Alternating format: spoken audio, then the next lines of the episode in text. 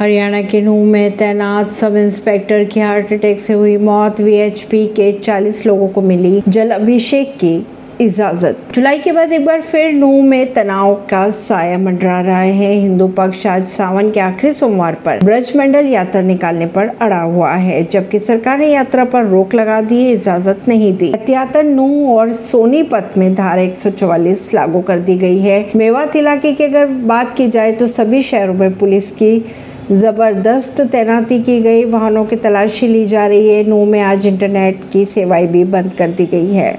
नूह में 15 संतों को मिली शिव मंदिर में पूजा की इजाजत। नूह में तैनात सब इंस्पेक्टर की हार्ट अटैक से हो गई है मौत।